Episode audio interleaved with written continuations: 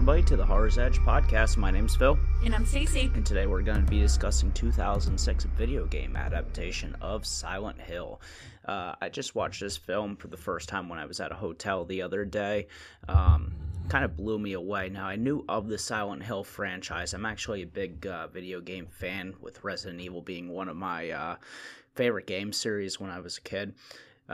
Had a PlayStation, had all the accessibility to get Silent Hill, but as a kid, I did not know about this franchise at all. This is one of those uh, video game franchises that if you knew about it, you played it, you absolutely loved it. But the majority of people out there didn't know about it. Um, has a huge cult following right now. I know that the Silent Hill games is somebody who collects and sells video games are some of the most popular and highly priced games out there. Um, I had the first Silent Hill in my collection, never played it. Uh, I ended up selling it. It was a black label one for like 180 bucks. I have Silent Hill 2 in my collection. I sold three for like 170. These are expensive games. They're, That's they're very pricey. and I think the reasoning for that is they're good games, and uh, they didn't make a ton of them because it wasn't widely known like Resident Evil. Resident Evil 2 was my favorite game growing up, hands down, and uh, everybody who had a PlayStation had Resident Evil 2. So the game still holds value, but it's very similar to like Super Mario World. Maybe the best game ever for Super Nintendo, but since everybody had a copy, Yeah. it's only worth like 30 bucks. So I think that goes back to the Silent Hill franchise. So because not everybody knew about this, it wasn't as widely uh, owned. There were a ton of video games that came out for Silent Hill, though. Um, I knew of most of these. So you have Silent Hill, which came out in '99, Silent Hill 2 in 2001, 3 in 2003, 4 the Room in 2004, Silent Hill Origins in 2007, Homecoming in 2008, Shattered Memories in 2009, Downpour in 2012. They did several remakes, including Silent Hill 2 remake that's coming out for the PlayStation 5 soon. Uh, they had a ton of spin-offs Silent Hill the Arcade in 2007, Orphan in 2007, Orphan 2 in 2008, Orphan 3 in 2010, The Escape in 2008, Book of Memories in 2012. Uh, I can't even say that word. Psylot in hmm. 2015, Ascension in 2023. So that's another one that's going to be coming out. So this is a huge, huge fan favorite. And usually, when you have something that's so beloved by people, when you turn it into a movie, it sucks. Yeah.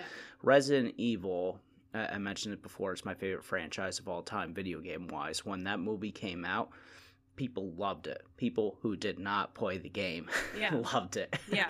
it's a very good action movie. If you take away the term Resident Evil and you put in zombie film with a badass chick, I would love that movie. but the fact that you slapped the Resident Evil tag on there made it so that way. I I couldn't stand the movie. It took a while for me to actually be able to take those films for what they were. Um, now that I think that was the second or third one, the one with Nemesis, and it kind of uh, was better than the others, uh, but still not good. Uh, it's not until now where I'm actually just able to enjoy those movies for the action flicks that they are. I can now remove the term Resident Evil and be like, hey, that's great. And they came out with the uh, video game adaptation of Resident Evil called Resident Evil Welcome to Raccoon City. That game uh, took so much from the video games. But if you are not a video game nerd, you'll hate the movie. Yeah.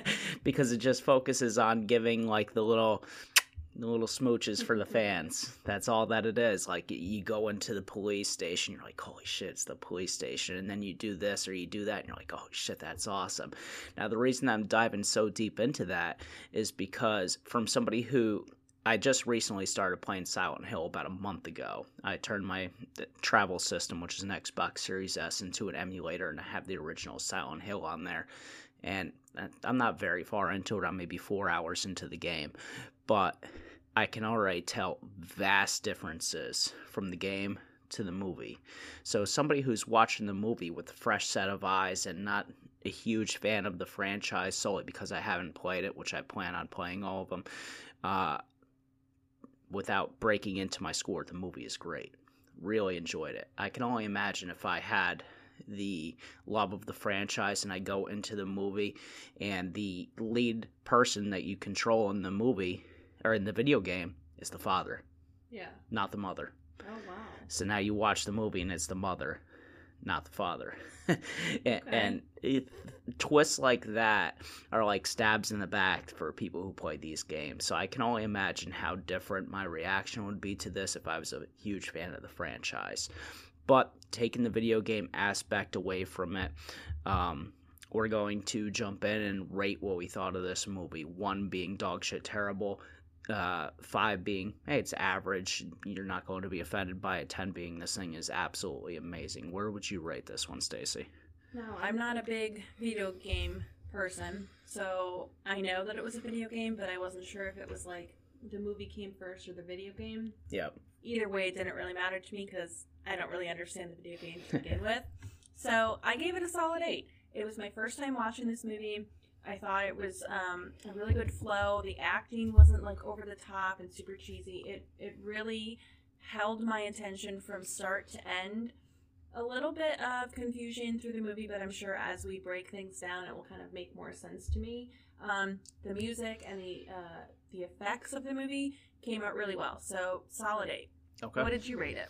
so i gave it a 9 out of 10 uh, i absolutely enjoyed every minute of this movie the only things really that brought it down for me was some of the cgi didn't quite hold up now granted this is a 15 year old movie. I- i understand it's not going to be perfect but and it had to be a cgi heavy movie. There's no way that you can do this without it. Yeah. there are so many transitions that it has and creatures that it has that there's no way to do it all practical. Although i would like it if there was more practical than there was. There's so much that you can tell that was not that Yeah. i wish was. Um, but besides that everything was great. The story in it absolutely awesome. Now keep in mind this is not something that i saw back in 2006 i literally watched it uh, three days ago for the first time and then i came home and said hey i know what we're doing for our next podcast. Um, so today was my second watch of it and there were parts of it the first time that i watched it i was a little bit confused on so don't feel like you're the only person who uh, it's very normal for me to be confused during a movie, let alone a horror film. Yep. But watching it a second time and knowing what I knew after the first watch, the second watch was better than the first watch. And that's not that common of a thing to be able to have. Yeah. Uh, I enjoyed it more. Things made a lot more sense. I knew what to be looking for as things were going through it. I love this movie. It was great. Yeah, and as a first time watch, I try really hard to, yes, I take notes during the movie, but I try to immerse myself so that I'm focusing on the movie to get the whole story. But I might lose things here and there that would probably kind of sew up the story for me. And I understand that, and that's why we do this breakdown so that it kind of fills me in on things maybe that I missed or you missed and, you know, get the full picture. Yeah, so far in this podcast, I haven't done a podcast on a first watch for any of these movies, I believe. Uh, it's always been on a rewatch, whether that's like Halloween Ends, where we watched it one night just to enjoy it, and the next night we come in and I take notes. A lot of these times is going to be Stacy's first watch of this movie because let's be real, you're not a big fan of horror. No. You're getting there. You're getting to where you I, I don't want to admit it, but I'm starting to enjoy myself. Um, but you haven't seen a lot of these movies, No. and that's the key part of it. And I want to keep your first watch as record. And I Um, like that. I like that I haven't seen these, so I almost have this fresh set of eyes to kind of maybe catch things that um, kind of blow past you, which is really good. And I really try and make it so that way it's at least my second watch. That way I can take notes throughout the film, kind of jot everything down and not have it take away from, man, I missed that on the screen. Although there are plenty of times I'm like, sorry, Stacy, I got to rewind to 30 seconds. I'm writing that entire uh, paragraph of lines that they just spit out because it's awesome, which Yeah. happened three or four times during this filming. Or uh, I need to pause it so that way I can hop on IMDb and like, what the fuck is that guy's name? Yep. I have no idea. Closed captioning is on, and I still don't know. Thankfully, that was not a big problem this time, although for the life of me, I could not remember the name Rose. It's the simplest name ever, and they say it a hundred times, Yeah. but I had to keep alt tabbing back to IMDb and like, what the hell is this character's name? Yeah. or scrolling up in my notes and oh there it is okay whatever um so that's why many times i mean i've seen so many horror movies, like so freaking many. Very few of these are going to be a first watch for me, but there are ones that slip through cracks, like Silent Hill. It's it's a movie that not a lot of people talk about, um, and for the life of me, I can't understand why. Yeah.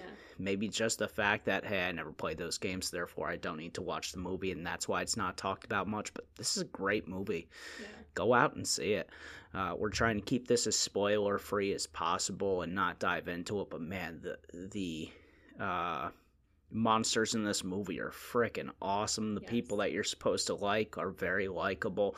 People that you're supposed without being over the top either, which is a very hard thing to do. Right. The people that you're supposed to hate, my God, you hate their guts. Uh, the by the end you're cheering. Yeah, you're cheering even though terrible things are happening. Absolutely. You're like, oh hell yeah. Um, and then by the very end, wow, hits you. So great movie the score in it too. Holy shit, is the score awesome! And I know a lot of this came from the video games. Like ninety percent of it came from the video games, minus one or two songs that they threw into it, which goes to tell you that the video games had some awesome scores behind it. Which I knew about the main one, the uh, like really fast guitar thing at the very beginning. Yeah. Uh, I knew that was a Silent Hill thing because I've tested the game a hundred times before mm-hmm. selling them. Um, so awesome, awesome stuff. Check out this movie if you haven't seen it. 100%. So from here, we are going to dive a little bit into spoilers, but not going into the full breakdown yet. Before I go into it, I like to hop on IMDb and look at the trivia. But before I even do that, I found out that the video game of Silent Hill was uh, derived off of the idea of a uh, real life place in Pennsylvania. Let me uh, pause this real quick and we'll come back. I need to pull that up to uh, find it. Okay, I found it. So, uh, while the environment of Silent Hill seems as though it could have only existed in video game nightmares, it is actually a very real place with a devastating history. The town of Silent Hill, West Virginia, is actually based on Centralia, Pennsylvania and in May of 1962, the city ordered to have the local landfill burned in an attempt to clean up the waste. The fire spe- spread through unsealed tunnels and openings that led to an abandoned coal mine, thus igniting the fire that burns to this day. Local fires could not seize the burning, and the government quickly decided that the town needed to evacuate for the safety. Just as in the film, the air in Centralia is dangerous, and it is recommended that people do not expose themselves uh, to the environment for long periods. While most people left, a few stayed until the fire would stop. Uh, one of the only remaining buildings is a church that is still in use. Silent Hill is very similar in this regard, as only a few citizens remain in the West Virginia town and continue to attend church services. In 2002, the United States Postal Service suspended the town zip code and all roads leading into Centralia, while uh, and have since been barricaded. Silent Hill follows the history almost to the exact detail, except in real life.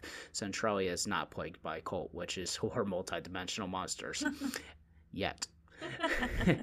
As of right now, there are only two films in the franchise, but Christopher Gans has announced a third film is possibly in the works. The impressive attention to detail speaks to the severity of the historical incident.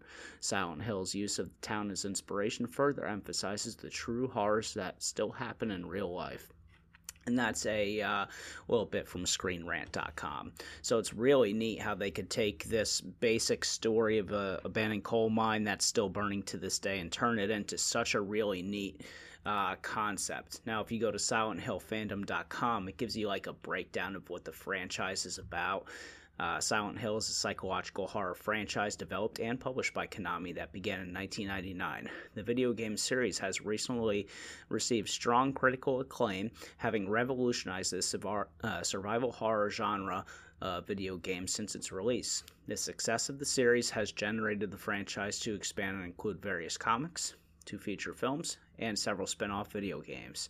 Silent Hill is the main title for all regions released in the world, making it a rarity for Japanese horror games as some other companies change the name outside of Japan. Uh, it's not in there, but similar to Resident Evil is Biohazard in the Japanese series. Uh, the series received its name from fictional American resort town of Silent Hill, Maine, uh, which is where most of the games are set, which it's not. So that part of it's wrong because it was based off the place in Pennsylvania. And then it goes on to uh, talk about a whole bunch more, talking about uh, how Silent Hill focuses on corruption in the world, humanity, society, and explores the darkness and evil side of humanity and how humans are the true monsters. Pretty cool. Pretty interesting. So I, I wanted to look all that up before diving into the IMDb side of things. Uh, some of the stuff that it same, says in here is the strange, stumble, strange stumbling movements of the dark nurses when they first come alive was created by filming them walking backwards and then running the film in reverse. So it was a really mm. cool way of how they could get the nurses having the type of movements that they had. That's interesting. It took director Christopher Gans five years to obtain the rights to make the film. He was given the rights after he sent Konami a video of an interview describing how much Silent Hill meant to him. Along with the interview, he sent several scenes uh, he filmed on his own dollar, cut up and overlaid with music from the games. So you can tell that the director had a true love for the franchise, and the franchise was not just giving up the rights just to make a dollar. Yeah, that's good. Which is very good to hear. Around 100 different copies of Rose's outfit were made that started out with the soft, summery colors. As the movie progressed, this became grayer and eventually blood red. They changed uh, in the outfits were suitable, so that way it was barely noticed. Or not suitable, uh, just very minimal changes each time. So that's a very cool thing. I noticed how her outfit was changing throughout, uh, but didn't quite notice to what extent. So very cool how they had that attention to detail. Uh, talks about how Pennsylvania was the inspiration for it, so I'll skip that. Many of the creatures in this film were played by dancers, so that way they could be flexible enough to create the required disturbing movements. And holy shit, are they disturbing! Yeah, they are. You can tell that a lot of the people who did this were contortionists. Absolutely. Uh, creepy, creepy stuff. Uh, Robert, gonna mess up his last name, Campanella, was playing Pyramid Head. He wore 15 inch high heels to make him close to 7 feet tall throughout the movie. Uh, in the witch burning picture in the church, crew members for the movie were painted as specters watching the burning. so that's got to be pretty cool for the crew to be thrown into the film. That's pretty cool. Yeah. And to add to the accumulated filth caused by the character's journey throughout Silent Hill, Radha Mitchell, who played as Rose, did not wash her hair throughout the entire filming of the movie. Oh my god. I go a couple days and I'm like, Oh, gross. Yep. And they were not uh, locked down to one spot. They had a total of 165 sets and location used Holy for the film, cow. which is absolutely huge. And uh, the budget for this film must have been absolutely insane, and it was. They spent $50 million making this movie. Oh How somebody gave these people $50 million to make a movie about a franchise that is not widely known is absolutely amazing. Uh, and I think that the box office has realized that that was a mistake, um, which is a shame. Opening weekend, it made 20 million, gross United States 46, gross worldwide 100 million. So it ended up making just double its money, but typically they want to see three or four times the yeah. uh, investment in order to consider it a success. So I, I think that it didn't have quite the success that they wanted, given them that amount of money. But overall, this movie, it's awesome. You need to check it out once I play all the uh, video games, I'm going to do another review of this movie, rewatch it, and then let you know what I think of it post playing the video games because I have one and two. I have an emulated version of three and four. So I'm probably going to play the first four of them and then kind of go from there. May take a little bit because I'm in the middle of God of War Ragnarok right now, which is fucking amazing. But that's besides the point. So let's dive into a scene by scene breakdown of this movie uh, and kind of uh, go full spoilers from here. So I hope that you were not here previously if you haven't watched it and you watched it. But if not, it is on Hulu. Yeah, that's where we watched it. Yep, streaming on Hulu right now. It's also on all of your video on demand places. Go check this movie out. It's definitely worth your time. Uh, who would you say that this movie is for? Well, I mean, I'm not a video gamer, so I liked it. Um, I mean, really, anyone that um, kind of likes horror that's not super. It was a little gory, but not over the top. It only um, had a few scenes of uh, gore, I think. Yeah, it, it's more of like a suspense film. I feel. Um, it kind of doesn't give many answers, and you're kind of looking for the whole film to yeah. kind of figure everything out. So it's like a puzzle almost. Yeah, I can see that. So my suggestion is you first and foremost need to like horror movies. If you do not like horror movies, you're going to hate this one because it, it is full blown. You need to have a vivid imagination for this to be realistic. And it's not a realistic movie by any means. So it's No. not one of those, oh, this could happen so I can watch it type of movies.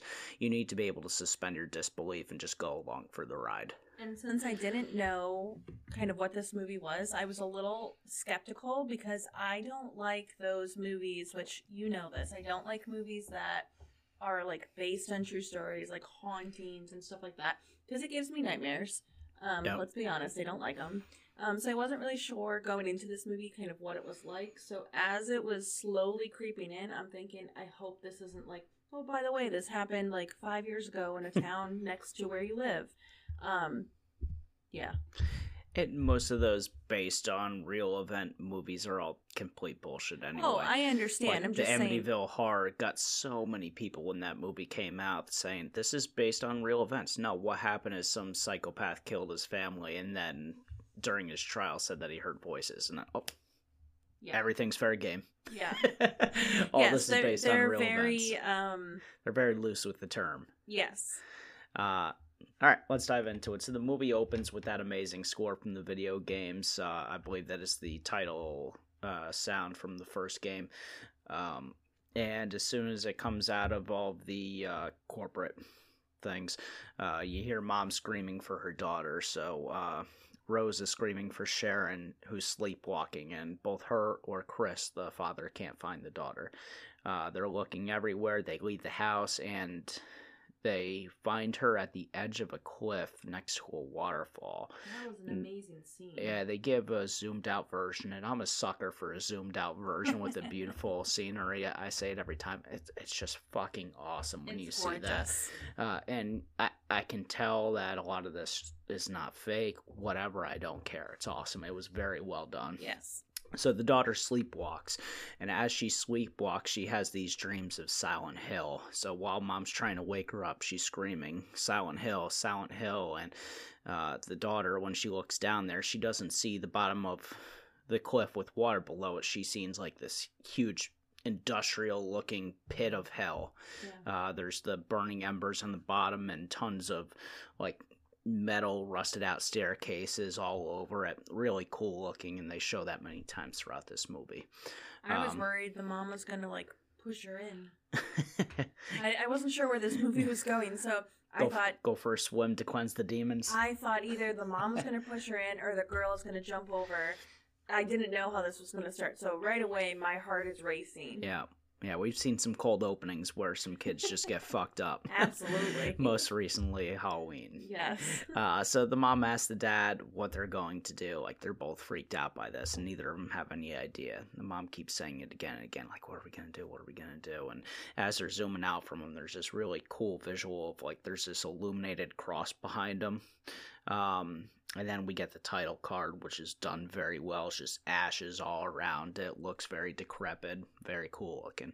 So Rose and Sharon are now in a field, and Sharon is a sweet little girl. She's showing mom pictures of drawings that she made, and Rose explains to Sharon that they're going to Silent Hill because she keeps talking about it while she's sleepwalking. But Sharon has no idea what she's talking about. She doesn't have any memories of Silent Hill, what it is, or why she's saying it.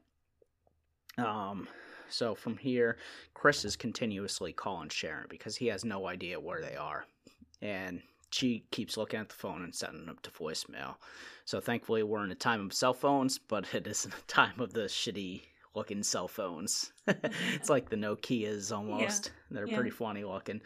Uh, so as they're walking back to the car, there's this huge sign at the entrance of uh, the field, and it it's a Bible, and it states in it, "Do you not know that we will judge angels? Do you not know that the saints will judge the world?" Pretty cool quote from the Bible that they ended up cherry picking out of here to sound kind of demonic. Yeah. I, I enjoy when horror movies do that when they find something from something good and turn like flip it on you to make it sound bad. It's pretty cool. Um, So Chris is back at the house and he can't get in touch with Rose. So he hops on her computer history and finds out that she was searching up the town of Silent Hill. So he instantly knows what's going on. He's Yeah. going she's trying to bring the daughter to Silent Hill to figure out what's going on with these nightmares that she's having because quite frankly, she's freaked out as a parent. If your kid sleepwalks to the point where they wake up at the edge of a cliff, Yeah. you need to figure that shit out. I don't know if I'd necessarily take her to the place that she's calling to go Yeah. to, but you know. maybe a hospital, try that Yeah, first. Yeah. but you know, parents be stupid. Um, so uh, from here, th- they're on their way over to Silent Hill, and Rose stops at the gas station to fill her car up and sees that she's looking through Sharon's pictures and finding that she changed the drawings to be some fucked up looking Satan church. and uh, so Sharon's like, "Why are you changing your drawings, honey?" Like, doesn't say that she's freaked out, but. Holy shit, I would be. Yeah. She's like, oh, I don't know who did that, mommy.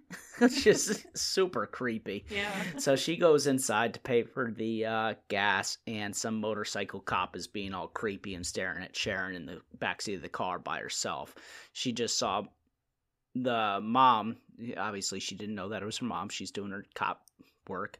Uh, and the kid's crying outside the car. Mom forces her back in the car and then goes inside. So th- automatically seems a little bit shady to the cops. So Yeah. she's checking it out, goes up, and the daughter's just like, I don't talk strangers. Rolls the window up on that bitch and close, shuts that conversation over. I mean, good for the girl for not talking to strangers. Yep. So Rose is inside. Her credit card got denied. So she calls Chris. Chris canceled all of her credit cards to stop her in her tracks and pretty much find out where she is.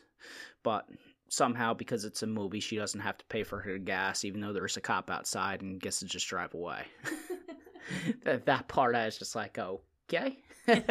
so when she goes outside, she sees the cop over there. Cop's asking if she needs any help. She's like, nope. Hops in the car and drives away. Cop writes down her plates. So they're driving over to uh, Silent Hill, and then the cop pulls her over. Um, so the cop obviously ran the plates and found out that the husband probably reported it, is my guess. They didn't spell it out for us, but I don't think that they needed to. Yeah, I think it was pretty common knowledge that the the What- husband probably did something to show that the car was stolen, not stolen, but they were missing. Yeah, they're missing. And it, I really enjoy the fact that the movie didn't have to spell it out for us to where the cop didn't have to go out the window and say, Did you steal your child from your husband or something? It- Yeah. Like, thank you. Yeah. I can pick that. I can pick, sort through this myself. Yeah. So before the cop gets to the window, she just tells, looks at her little girl, and she's like, "Buckle up, honey," and fucking slams on the gas. She sped away so fast. Yeah, she drove through. So the town of Silent Hill is actually gated off before you get to the bridge. They put up gates there so that way nobody can get there. And she just blasts right through the gates. Cops still chasing her, and we're getting these shots. It's going from inside the car to a distant shot of nothing. Nothing, nothing, Yeah. nothing but mountains all around, and then back into the car, and it's loud in the car, and then you go to the outside where it's completely silent, just letting you know there ain't shit around here. Yeah. Um, so they're driving away, and then the road starts getting very hard to see. It's very foggy. It almost looks like it's snowing. And all of a sudden, there's this little girl walking in the street. She swerves to avoid the little girl and slam on the brake, but smashes her head against the uh, steering wheel and passes out. When Rose wakes up, she sees that the door to the car is open and Sharon's gone. Sharon ran out. Um, so she walks out and you get this really really cool visual of the uh, stuff that's falling down you figure out that it's ashes she grabs it and rubs her fingers and it turns into black smut Yeah. so very very awesome how they can get the cgi of these ashes going and it's throughout the majority of this film um, uh, in the distance you can barely see rose uh, because of the ashes. Awesome, awesome visuals. You come across the sign, Welcome to Silent Hill, and some spooky music starts playing. Yeah. And uh, this is something that you didn't notice. You probably just thought that it was pretty cool camera work, or you hated the camera work at these points. But the camera work that they're doing is specific to video games in the horror genre in the late 90s, early 2000s, and it's what they call tank controls. So the camera in these video games is affixed to a certain position for different sections of the game. So, like when you're running by one building, the camera is going to be positioned in that building, and then you run by it, and then the camera will switch to another spot where it's physically Mm. positioned, and then you have to run by that. The controls are terrible; they Yeah. fucking suck. but that was the style that they used for those games because it it almost made it have like a comic book style feel, and it helped the very very poor 3D graphics that they had like PS1 and N64 days. That they were struggling figuring out how to work with 3D graphics because they never did before, and that's the solution that they came up with is tank controls. And this movie does such an awesome job of bringing what feels like those tank controls to a movie setting. I mean, I didn't know that, but when you explain it, that's really cool. Yeah. And as they're going through, like I said, I've gone through about four hours of this game. The buildings are familiar. You run by the drugstore, that drugstore's in the game. You run by certain street signs, those street signs are in the game. I like that they incorporate that. It really helps bring the whole thing together. Yep. So uh, Rose keeps seeing uh, a little girl running away and she's chasing her, thinking that's Sharon. The girl goes down this dark alley of stairs, and as she's going down the dark alley to chase the girl, a siren goes off.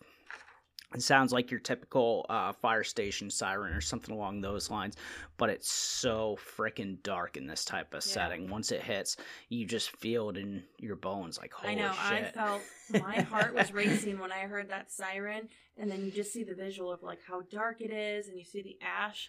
Yeah, it, It turns was- pitch dark as soon as those sirens go off to the point where the only way that she can see anything is she has to use her lighter, which is a pretty cool way. And how they got those shots, I don't know. Uh, because obviously a, a real lighter is not going to be able to give off the illumination that this does. But I don't know what she was holding, whether it was a goddamn blowtorch or something to get the lights that they did. But it was very cool how they did it. Um, so she starts uh, going through, still chasing the little girl. She can hear uh, Sharon whispering "mommy." She sounds really scared, and there's amazing sound effects. It it sounds like if Nine Inch Nails made a movie soundtrack for a fucked up industrial movie, it would be that. they Good did really good with it. Uh, so in the alleys, she sees this bloody body bag, and she's staring at it. But then she sees Sharon run from her, so she goes over to that. Then she sees like this torn up body strung up in the chains of a chain link fence, and they're still alive. Th- Their eyes open wide, yeah, and that's then creepy. yeah, behind her you just see a ton of these like these things that were coming after her. Now is the first true sign of bad CGI. There are these things that chase her. I don't know what I they I just were. called them things because I wasn't really sure kind of what they were, but they were creepy as hell. They were creepy, but the CGI for 'em was not good. And it reminded me very much of the creatures from the video game when you first entered the school. They're horribly 3D made and uh, just looked stupid. So these things look stupid. They surround her and uh, she screams, but then the darkness goes away. And she wakes up in a bowling alley, and Johnny Cash's Ring of Fire is playing, which is the perfect song for It- this it, movie. great touch. great touch. Uh, everything about hell is in that song. Went down, down, down, and the flames got higher, and it burns, burns, burns. yeah. So uh, she then is freaked the fuck out and sprints out of there to go find safety. And she's running down the road to, I'm assuming, go back to her car, but she just runs to a dead end in the road. And by dead end, I don't mean the road ends. I mean there's a fucking cliff where the road used to be. Yeah, the whole thing is missing. Uh, and then from here, there's this ragged woman. Uh, her name is Delia, I believe. Yeah, Delia. And uh, it doesn't say it at this point. You find out later. Uh, she's mumbling to her and mentions to her that her daughter's lost. And uh, the woman is talking to her about how, yep, they'll do that. They'll deceive you. They'll kill your child. They did it to my baby. And then Rose is like, yeah, yeah, that's fine, but my daughter. Let's talk. Let's focus on the subject, lady. Nobody cares about your daughter. Right. so she pulls out her pennant and shows a picture of Sharon, and instantly Delilah's like, "Yeah, that's my girl." And uh, Rose has to push her out of the way because she starts like attacking her, like, "That's my girl. Why do you have a pennant of my girl?" And she pushes her out of the way and runs away. And now we see Chris. Uh, he makes his way to Silent Hill, and the gate that uh, Rose blew through and broke, there's now cops sitting on the other side of it because the uh, deputy that chased her is now missing as well. So not only are they searching for Rose and Sharon, Uh, they knew about it because obviously the cop called it in before trying to pull him over, but the cop is missing as well. So they're questioning him. What do you know about this? Um, so he's just saying, "Hey, I'm just trying to find my wife. They came through here." Um, and then uh, some mechanic tells him, "Oh, this was before. Never mind."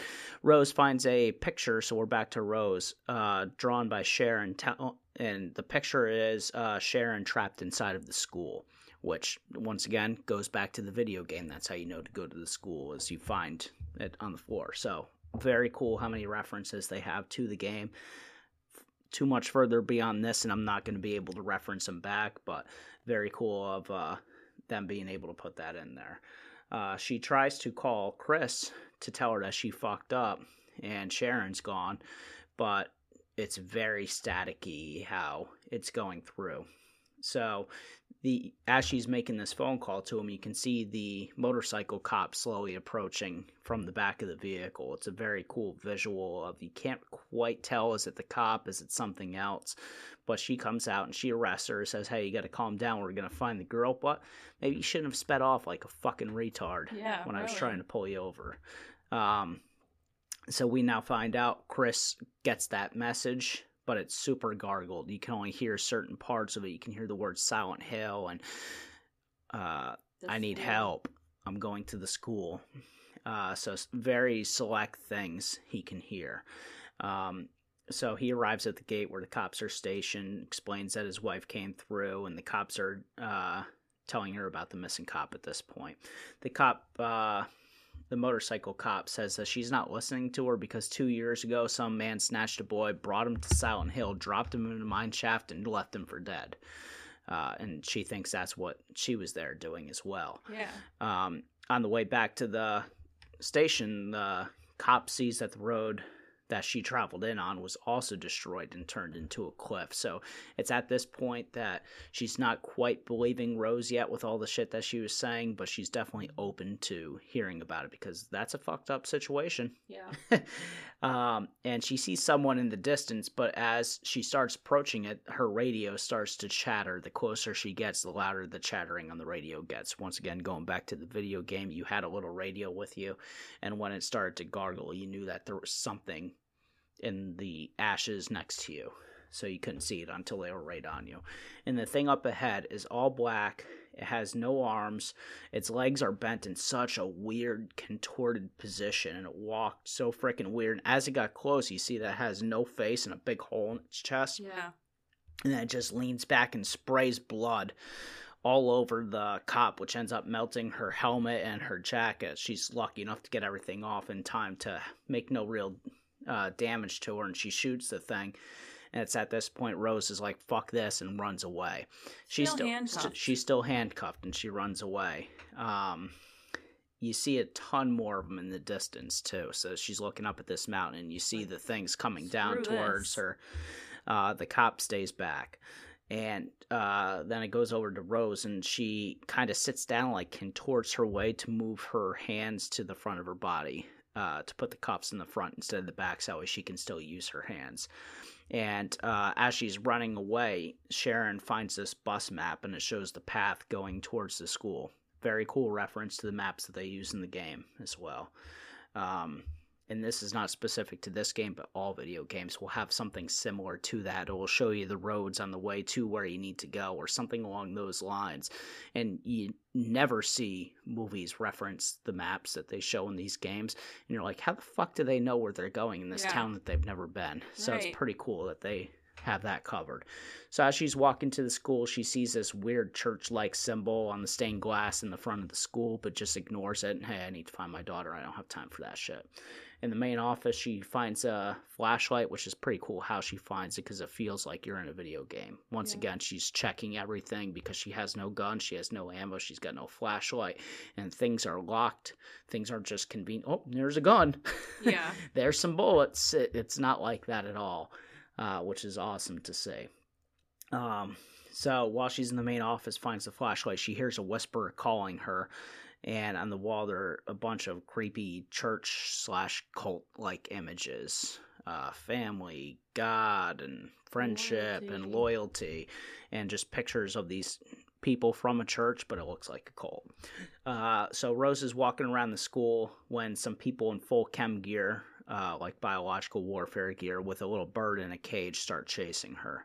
And she runs through the school and a lot of really iconic looking rooms that were in the video game that are beautifully done in here as she's running and you get these tank shots of her running through the rooms really cool looking I thought it was cool. The um the outside of the school there was a hopscotch and it had you know like the normal like numbers and in had the- hell It said hell and then it said um heaven at the top. I thought that was really cool. i didn't see heaven on the top Yeah, so one was hell and then Hell was in the beginning and then you have one, two, three, four, five, and so then, you're trying to make your way to heaven that's Yeah. pretty cool yeah, I thought that was really neat. Yeah, so tons of small little details in this that I really appreciate. Uh, so from here, Rose finds handprints on a desk, so lets her know to look in that desk. And inside of the handprints, it, it, it's engraved on the desk like somebody scratched in with a knife, witch. And inside, you see a notebook, uh, and the name is Alyssa Gillespie. And the book, and as she grabs it, you instantly see like this cool, grainy, old style footage of people calling the girl a witch and wanting to burn her. And the girl looks just like uh, Sharon, her daughter. Yeah. Um, so from here, you see a little girl running away, and she chases her, and it, you end up in this bathroom. Uh, and it's just like in any horror movie where they check all the stalls, and one of them's locked, in, and all of a sudden, she opens the last door where she heard the little girl laughing, and there's this body strung up in this crazy fucking position where his feet are almost touching his head, and he's strung up in barbed wire there. And above uh, the body, there's scribbling on the wall says "Dare you, double dare you," uh, and you can see that there's a key in the person's mouth. So she has to reach in and grab the key, which is the clue to the next location that she has to I go. was trying to figure out what she was grabbing out of his mouth. Yeah, it was. I don't think that it was truly a key, but it, it's the keychain that goes on the hotel keys. Um, so from here, she grabs it and goes to run out, and the, as soon as she opens the door, the people with the uh, gear are standing outside the door looking for her. So as soon as they see her, they're trying to kick the door open, but the bird that they were carrying starts chirping, and they freak the fuck out and run out of there Yeah. so you know something's about to happen. Um, so she thinks that she's saved for a second, but then the sirens begin again. She's like, "Oh shit, not this again." I have to say, I'm very impressed with her because she still has handcuffs and she's able to like accomplish all this stuff. Yeah, none of it seems crazy out of the ordinary. Like this could never be accomplished or anything like that no, but it, either. I can't imagine like actually the actress trying to do that stuff while being completely handcuffed. and not showering her hair. Right. Well, maybe that's why she couldn't because she was still handcuffed. Yeah. uh, so as they go uh, off, darkness falls over the town, and her uh, she turns her flashlight on the walls. It's this pretty cool scene where the walls are like falling apart, and they're leaving behind nothing but like Ash. industrial look. It's uh, ash, rusty, bloody metal and stuff like that. It's very, very cool how they do it. Now, the CGI for the transitions are not the best, but they're also not as bad as those things from the beginning of the film. So, the creature that was in the bathroom stall starts coming out, and it is fucking awesome looking. This thing comes out, and as it touches the wall, and the wall kind of like grows veins or something like it turns alive and i looked over at you and you had this face like oh my fucking god I wrote that I'm gonna have nightmares about this tonight. yeah somebody who does not like horror movies this one probably scared the shit out of you this is a creepy creepy looking dude Especially because I didn't know where this story was going. So, like, they're kind of referencing this Alyssa girl, and she looks like the girl, trying to think if she's possessed. Like, I really was confused at this point, and I thought I was going to get the answers, and then this guy shows up, and I'm like, oh, I'm out. oh so we're getting monsters instead of answers perfect I was freaked out. Yep. So uh she sees that and she's freaked out. So she just fucking runs. She hightails out of there and as she's running through the school, there are bodies just hung everywhere and there's these giant insects that are like she goes into this one room and these giant insects are just attacking and killing the fuck out of those dudes that were in the chem gear. Yeah. They are destroying them. Um they're kind of like uh what Like the hell are uh, scab uh, the Egyptian things. What the fuck are they called? Oh. Scabbard, nah, whatever. Uh, giant beetles, let's Yeah, call them. You, you guys like. know what I'm talking about. They're in the mummy. Uh, so she sees the pits of the abyss of hell and the fire, and the girl who looks like Sharon but isn't Sharon is frantically drawing on paper, like super creepy kid images. So she's the one that was drawing those images, not Sharon, but this Alyssa girl. Uh, so Chris and the officer are in the school at the same time. Like they were traveling the streets looking for him on a loud horn, and then they eventually get to the school and they're in the school looking for him. But it appears like it's at a future time or Yeah. time just before they just missed him, and it, it's very clever how they have it done. And he can smell her. He smells her perfume yeah. so he knows that he was in the same spot. And Rose uh, fell, and she wakes up and she sees fucking Pyramid Head walking towards her. Which I reference him as Pyramid Head. That's what they call him in the video game. It's that dude with the giant helmet thing. Yeah. Awesome looking bad guy. Holy shit. So this movie's got a lot of really, really cool monsters who aren't the true Monster. like focus Yeah. of this movie, but they are awesome, awesome side pieces. Uh, and he starts walking towards her with all the insects around him. And as Rose is crying on the floor, like clearly gave up. She's like, I can't do this. I can't do this. She sees the insects coming towards her. She doesn't do anything. She's ready to die. Uh, the cop grabs her and pulls her out of there. Uh, her name is Cybil. You don't find that out till a little bit later. Um, so the one of the insects gets in this room that they jump into. The cop Cybil stomps on it, but it's this disgusting looking thing with like an angry face. uh, the CGI of it when it showed just one, not very good. I don't think you saw because I saw you jotting notes down. Yeah. So Cybil takes her cup off, uh, handcuffs off of her, and then you hear the large sword being dragged, and then Pyramid Head just shoves his fucking six foot sword into the room so many times through the metal and everything, just trying to kill them. But they're far enough back to where the sword can't reach him.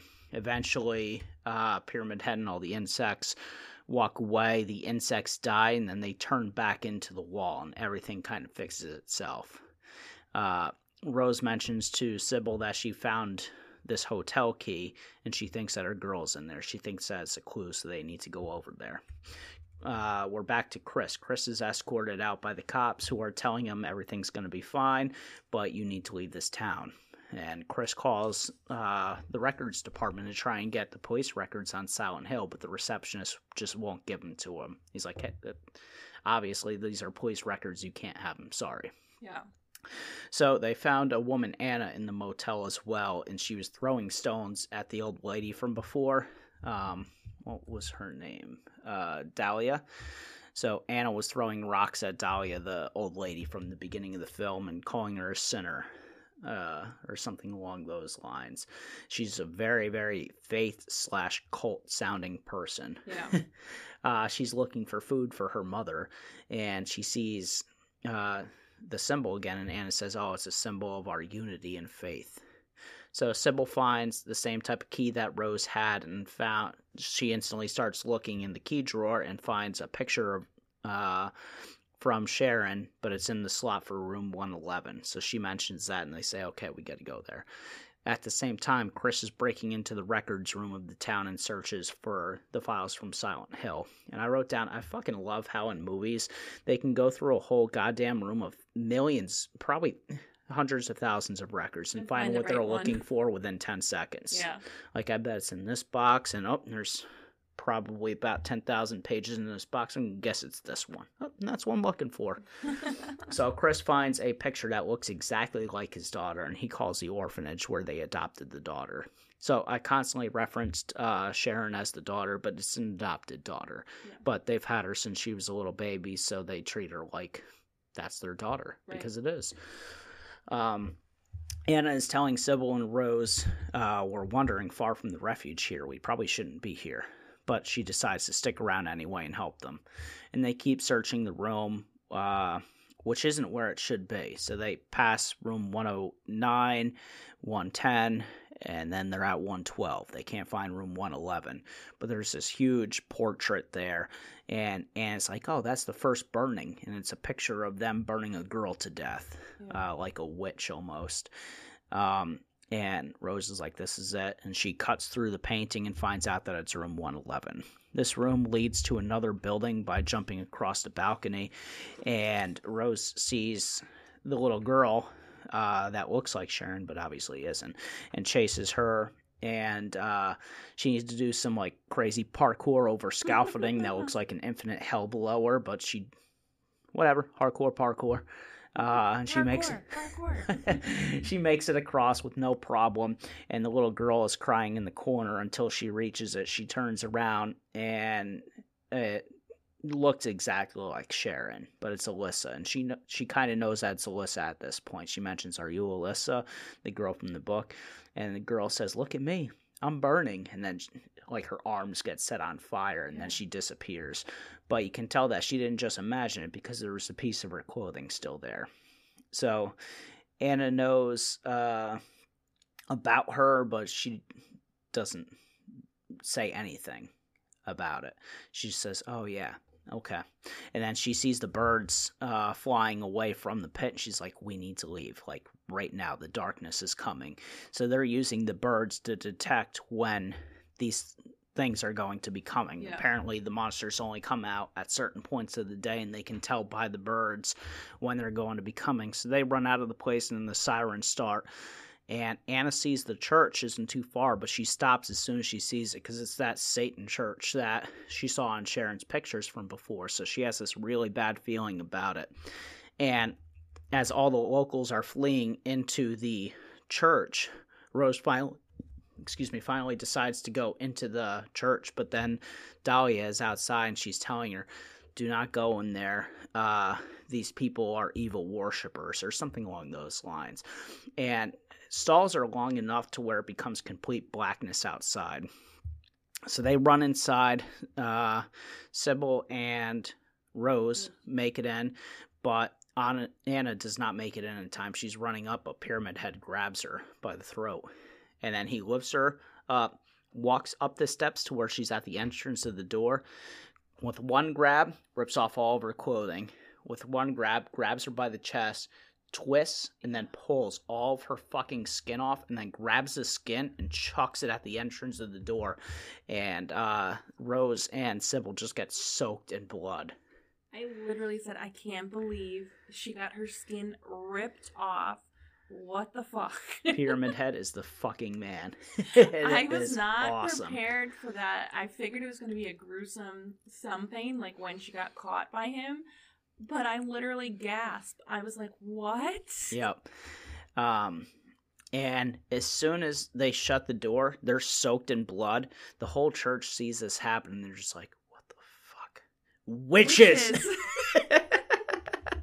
it was funny how it happened.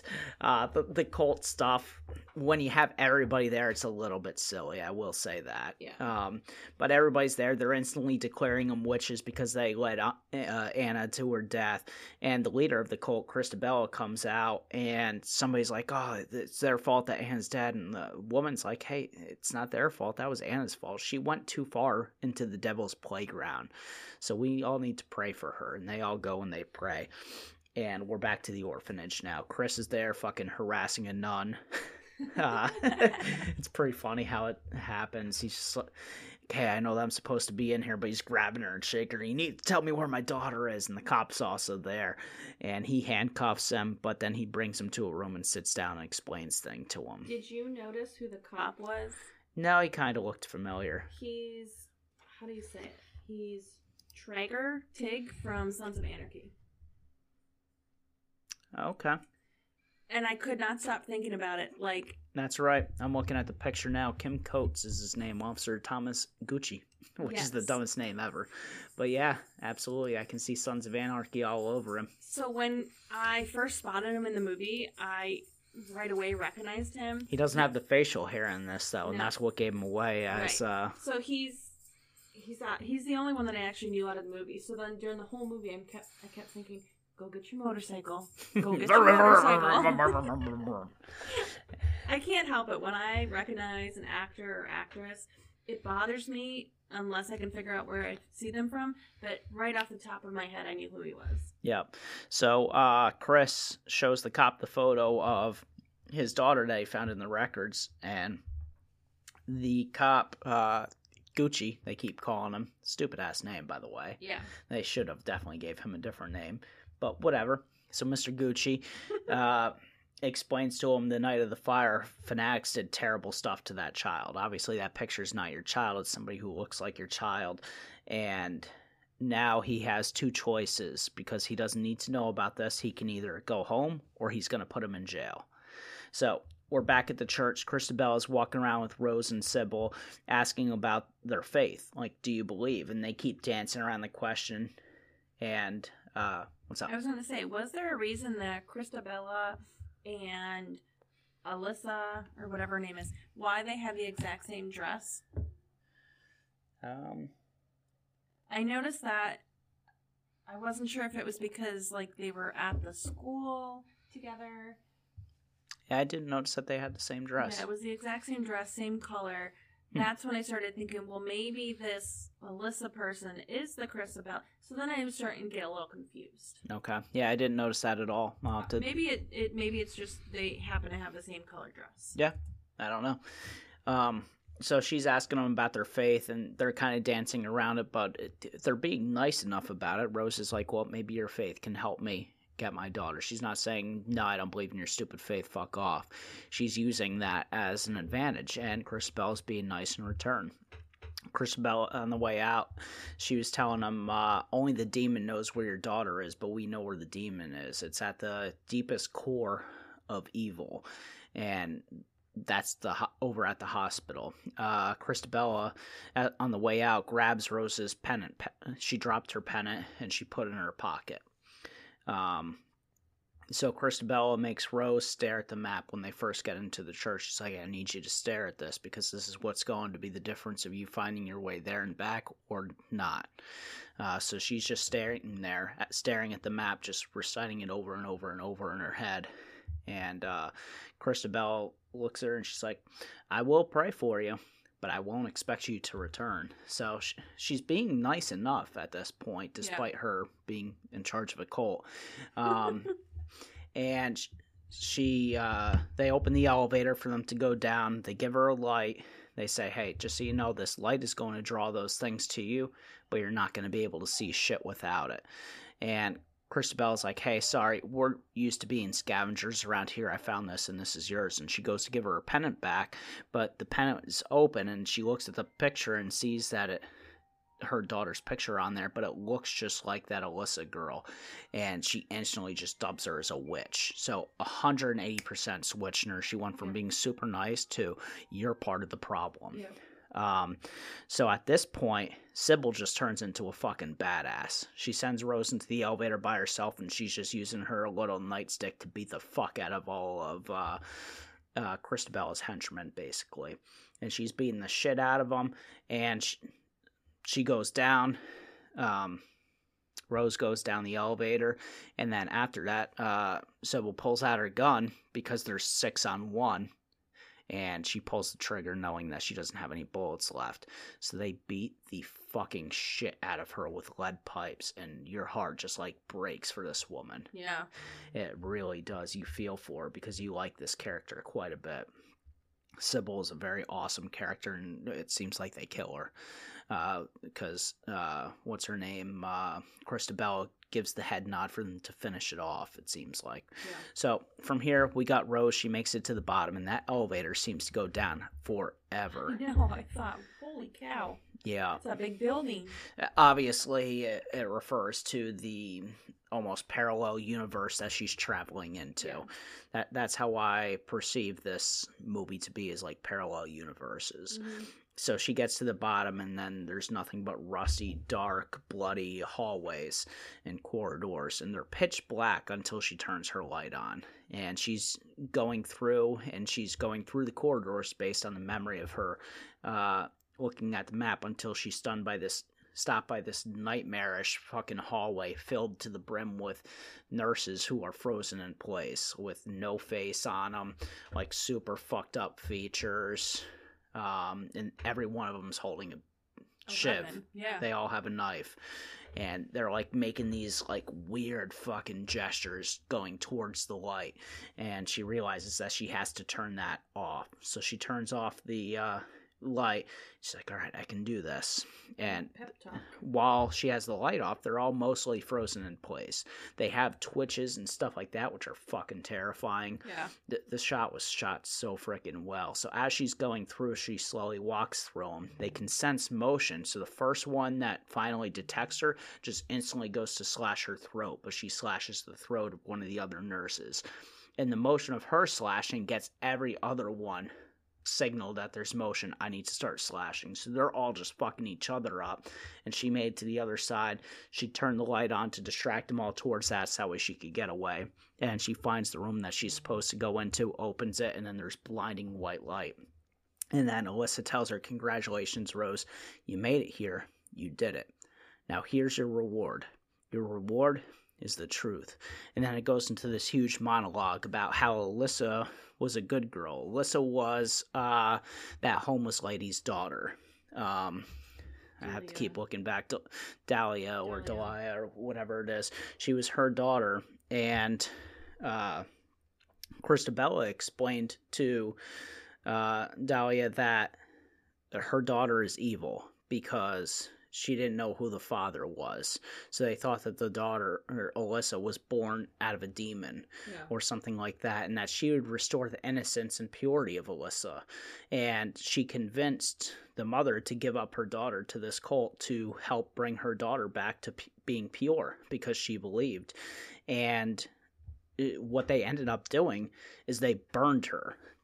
Uh, like, and not just like set her on fire. It was super fucked up. They had it set up almost like a roaster above the fire, and they Yeah. put the little girl and chained her down to it Yeah. and Gucci, Detective Gucci, was there, and he helped free her, and that's how he got those massive burns on his hands, to where he was only wearing gloves throughout Yeah. the majority of the yeah, film. I noticed that. Um, so he helped her escape, but she was badly, badly uh, damaged, and she stayed at the hospital.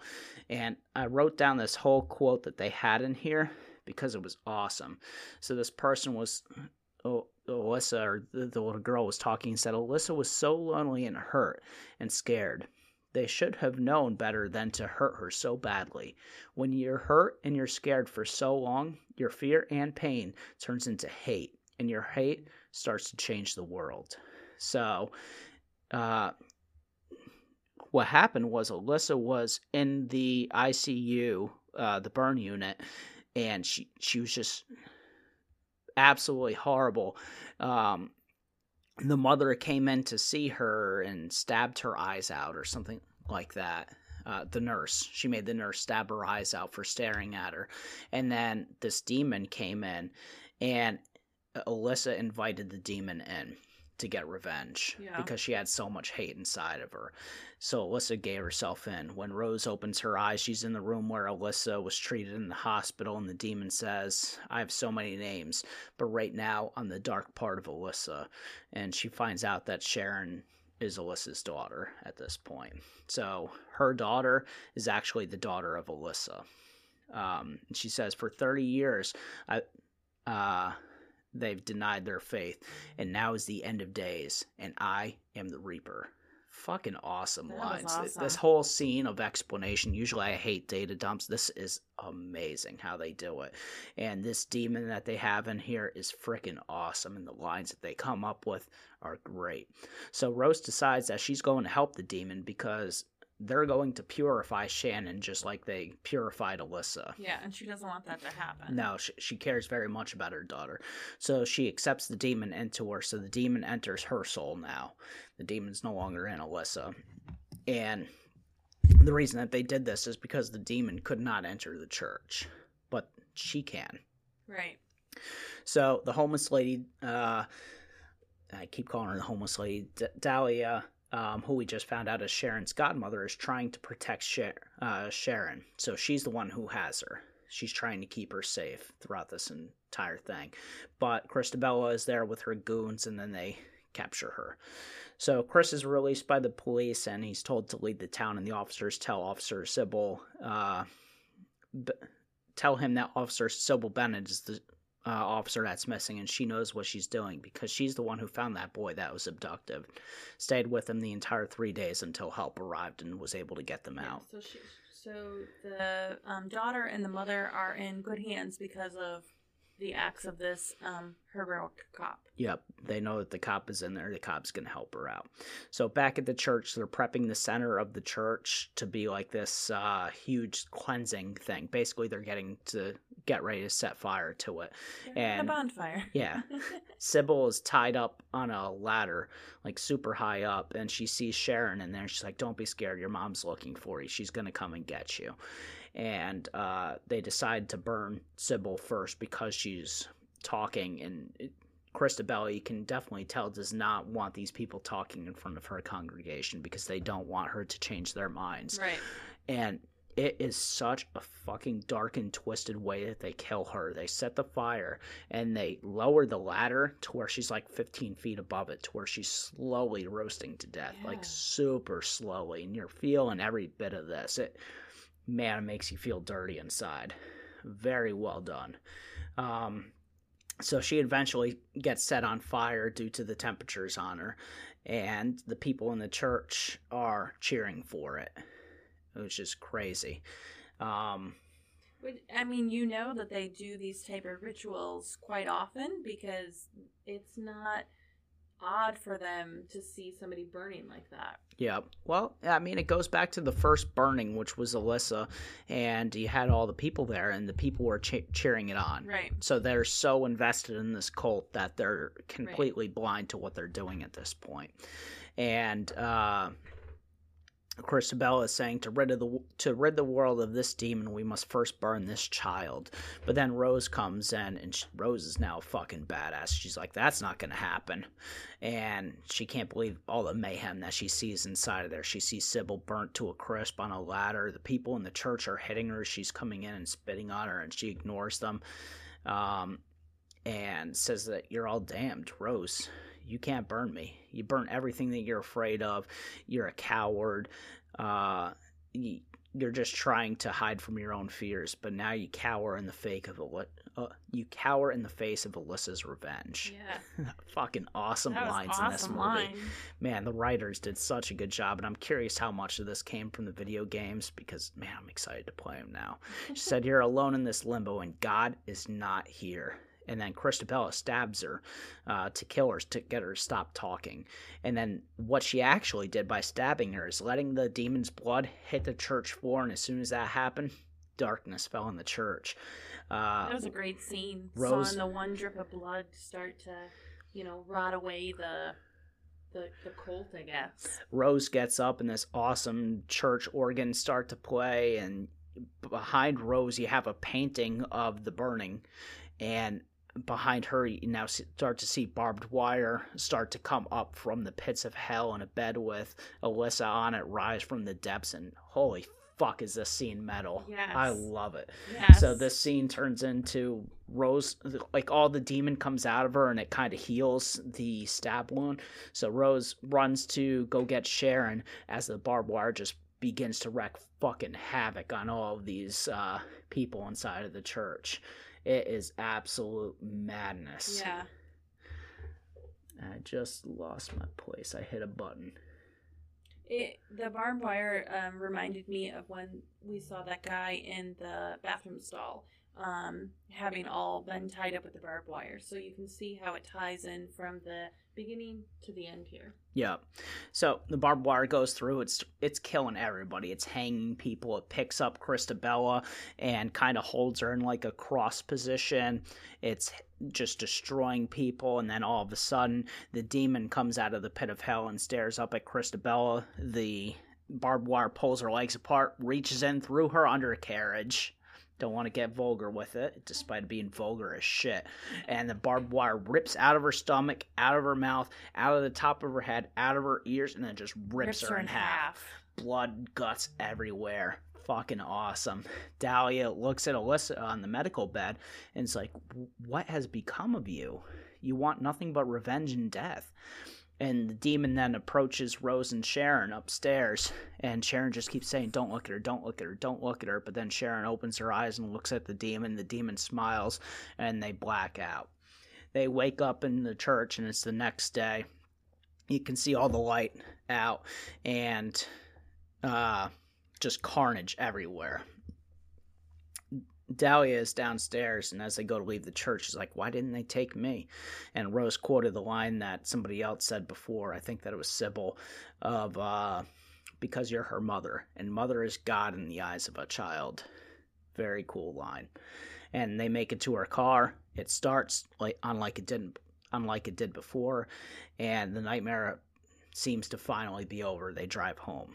So Rose goes to call Chris, and he hears his phone ring and goes to pick it up, and the voicemail picks it up, and all they he can hear is static. Uh, but then it goes back to her, and she says, "I made it out. We're coming home." Rose makes it home, and it's still super foggy, super ashy. They get inside the house. Inside of the house, it's even super foggy, super ashy. And we snap over to Chris's view, and it's super clear inside. It's raining outside, but it's super clear.